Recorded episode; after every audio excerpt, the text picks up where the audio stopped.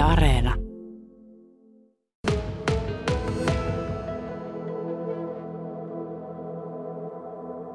Ollaan siis Hepokönkäällä ja Hepoköngäs tämä putous ja tämä on palkittu tuota, vuoden retkipaikaksi ja äh, Puolangan matkailun asiantuntija Leena Penttinen. Saatu tunnustus on Hepokönkään historiassa toinen. Kyllä, otimme tämän niin mielellään vastaan, eli jo vuonna 2014 niin Suomen vesiputoukset sivusto valitsi Hepokönkään Suomen kauneimmaksi vesiputoukseksi. Niin.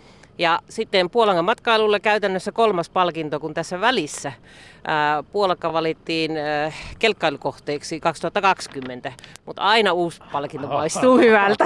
Merittäjä on tullut lisää.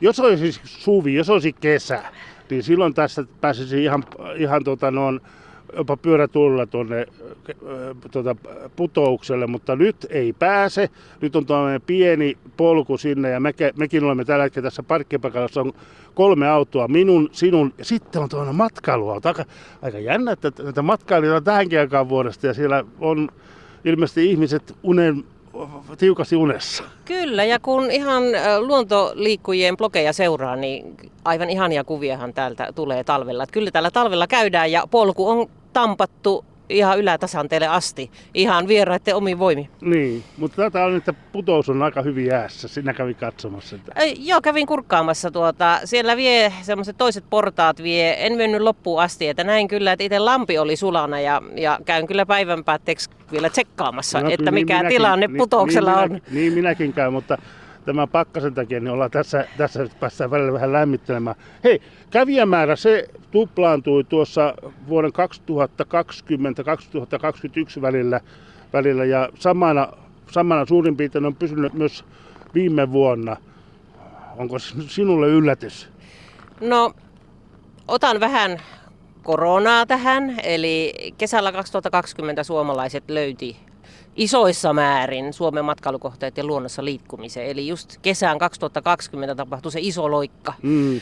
Ja sitten, okei, kävijät käy, sanaa kulkee, niin mm. kyllä olen, sanotaanko kiitollinen, en yllättynyt. Sanoit, että se on sillä tasolla, millä se vähintään pitäisi olla. Uskon Joo. jopa parempaan. No, kansainväliset matkailijat puuttuu, mutta tuota, heitä odotellaan nyt tässä, kun tilanne vähän lievenee, niin ilmeisesti ei ehkä ihan tänä kesänä vielä, mutta sitten seuraavana kesänä. Joo, kyllä itse ajattelen näin, että pikkuhiljaa alkaa varmaan kansainvälinen matkailu aukeamaan ja, ja kun kesästä puhutaan, niin kesä 23 on se meidän iskun paikka sitten Hepokönkään kanssa ulkomaalaisille. Mm, no mitäs on varastauduttu siihen, että sitten he tulevat teille, kuti varmasti suuria isoja suunnitelmia on tähän.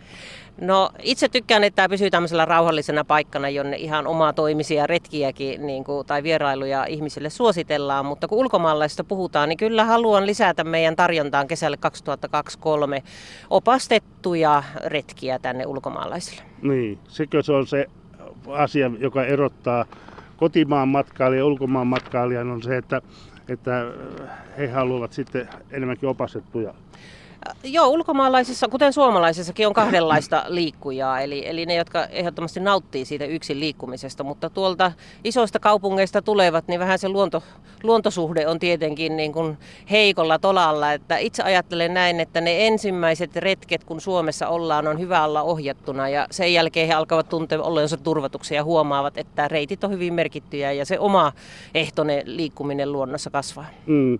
Luontomatkailusivusto retkipaikka.fi oli se taho, joka yleisöäänestyksen järjesti. Yli 2000 ääntä siellä annettiin ja, ja niistä neljänneksen sai Hepoköngäs. Kyllä, oltiin niin kuin reilusti selkeästi. edellä selkeästi ja on niin kuin siitä niin kuin todella kiitollinen ja toki yllättynytkin, kun kovassa joukossahan me oltiin ja, ja oli jo otettu siitä, että olimme listalle. Niin, ja sitten toinen paikka oli sitten tuolla Keski-Suomessa Häähimäki, se sai 15,3, mutta sitten Rokuon kansallispuisto, ei sekään kovin kaukana tästä ole, niin, niin se sai sitten taas jo 13,9 prosenttia äänestä. Eli siinä mielessä niin kuin tämä alue kokonaisuutella, tämä alue, ja tietysti pitää ajatella myöskin sitten tota, tuo laskettelukeskus ja, ja luonnonpuistoalue, niin se saa aika hyvät, hyvät arviot. Kyllä, ja sen takia ajattelen, että meidän palikan matkailussa haaste on enemmänkin markkinoinnillinen ja viestinnillinen, että päästäisiin kertomaan, että ihmiset tuntee tämän paikan. Niin, tässä asiaa te olette tehostaneet jo tässä aiemmin, taisi olla viitisen vuotta sitten, kun aloitte niin kuin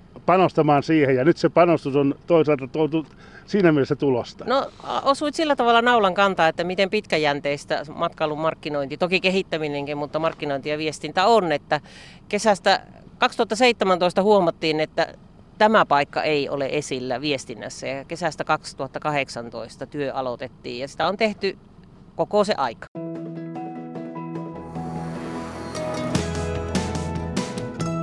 Yle Radio Suomi. Leena, tuota korona-aikana matkailijat ovat nauttineet ehkä tästä auringonpaisteesta ja mukavasta kelistä ja, ja, ja tietysti kotimaista luonnossa liikkumisesta. Ja nyt kun tämä paikka on pa- palkittu, tämä Hepokönkään vesiputousalue ja tämä, niin, niin minkälaisia kommentteja täältä on tullut matkailijoilta?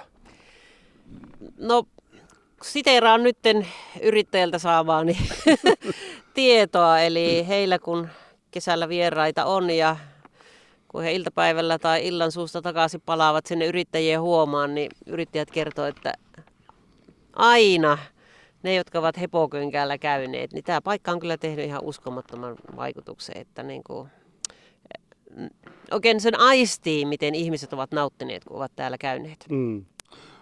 Tuota, hepokönkan lisäksi sitä Puolankan ja Palekan vahvuudet ovat myöskin sitten, paitsi että täällä on tätä luonnon nähtävyyksiä, niin, niin on, on nämä monipuoliset majoitus, safari ja ohjelmapalvelut Nimittäin vuoden 2020 kelkkailukohteeksi juuri valittiin paljakka. Joo, kyllä. Ja, ja tuota, se oli semmoinen todellakin arvokas palkinto, paitsi tietenkin näistä kehuista moottorikelkkailuolosuhteille, niin myös näille palveluille. Ja itse just pidän siitä, että me ollaan se ruuhkaton kohde, jossa on kuitenkin palveluja. Mm. Hei, me puhuttiin tuossa jo aiemmin, kun oltiin täällä, niin puhuttiin kansainvälistä matkailijoista ja ja puhuttiin siitä, että, että heillä on vähän toisenlaiset tarpeet välillä kuin kotimaan matkailijoillakin. Miten nämä tarpeet ja halut ja tahdot eroavat? No, sama kaipuu kuin suomalaisilla luontoon. Mm. Mutta selvästi he kuitenkin arvostavat opasta kahdesta syystä. Siitä, että he tietenkin opas pystyy kertoa omista luontokokemuksistaan ja näyttämään vaikka sen mustikan var, varvun ja, ja luo uskoa, että se on puhdasta marjaa, voit syödä. Mutta totta kai luonto on joka paikassa erilaista, niin siinä on myös se turvallisuuden tunne. Eli, eli tuota, arvostavat sitä, että ei, ei tarvitse murehtia, että kun aamulla haetaan, niin sitten tuota sovittua aikaa ollaan taas takaisin mm. siellä, missä, missä ollaan sovittu olevan. Mm. Tota, se, että, että tuota niin, näitä olosuhteita kehitetään koko ajan. Mikä on tällä hetkellä sellainen isoin kehityskohde? Kehitys, mitä ajatellaan, että mitä pitää kehittää ja on, on suunnitelmia sen kehittämiseen? No kyllä se edelleen taas luontomatkailun ympärillä pyörii ja, ja sanotaanko näin, että meillä on innokkaita yrittäjiä, jotka tekevät siellä yritystasolla niitä huippu, huippu ideoita on pää täynnä ja etenevät niiden kanssa, mutta jos puhutaan tästä matkailualueesta yleisemmin, niin se meidän seuraava juttu on edelleen kehittää maastopyöräilyreittejä, koska se on niin kasvava luontoliikunnan trendi, joka näkyy jo nyt tänä päivänä Paljakassa. Mm. Ja sitä on nyt tällekin talvelle jo kehitelty. Joo, kyllä. Eli, eli tuota, mm, Paljakan Ukkohallan välille on, on saatu maastopyöräreitti auki pitkästä aikaa tälle talvelle. Kiitos erinomaisten lumiolosuhteiden, eli todella kuva baana on, on maastopyöräilijöille avattu ja siellä voi myös vapaalla tyylillä hiihtää. Hmm. Tota, Hepokengäs se on, tämä paikka siis on tota, tosiaan Kainun luontokohteista toisiksi suosituin. Se suositumpi on se Hossa. Kyllä, se on se minun mielestä se meidän kruunun jalokivi, jos puhutaan Hossa, Hossan luonnonpuisto ja kansallispuisto ja sitten tosiaan niin kuin nämä, tämä meidän hepoköngäs, niin mä olin, mä olin todella tyytyväinen näistä luvuista. Mm. Tuossa on katsonut tätä kylttiä, joka on jo lumen peitossa, niin 0,3 kilometriä ja siellä on geopolku. Mikä se on? No se on juuri, sanotaanko suomalaisille mahdollisuus tutustua luontoon. Siellä on opasteita, opastetauluja, jotka kertoo siitä luonnosta, mitä siinä ympärillä näkee. Ja juuri tästä sitten on kyse, kun mennään ulkomaalaisille, niin, niin tuota, me halutaan se henkilökohtaisena palveluna esittää ja kertoa, mitä siellä luonnossa on. Eli geopolku yhdistettynä tähän vesiputousvierailuun niin on tosi kiva tämmöinen päivän retkikohde. Mm.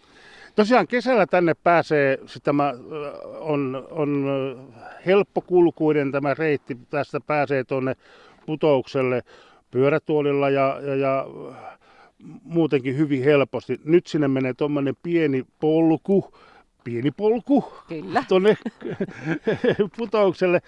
Tota, onko suunniteltu, että, että sitä, että, että saataisiin tuo jollakin tavalla niin kuin myöskin talviolosuhteessa niin paljon pidempään vietyä ja, ja kannattaako sen, sen tekeminen siinä mielessä, että, että saisi sen niin paljon, että pääsisi sinne ka, katsomaan sitä jäistä putousta? No, oot sillä tavalla oikealla jäljellä, että toki mä olen hirveän ylpeä, eli että tämä polkuhan on merkki siitä, että täällä käydään.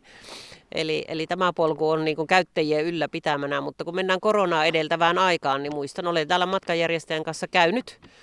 Ja, ja silloin pääsymme ihan sinne alatasanteelle asti. Eli, eli kyllä tässä varmaan niin kuin osittain myös tämä korona-aika näkyy tässä välissä, mutta varmasti semmoinen asia, johon me halutaan niin kuin pureutua näissä meidän omissa suunnitelmissa, että mitä talvella täällä voisi olla. Ja oma ideani on,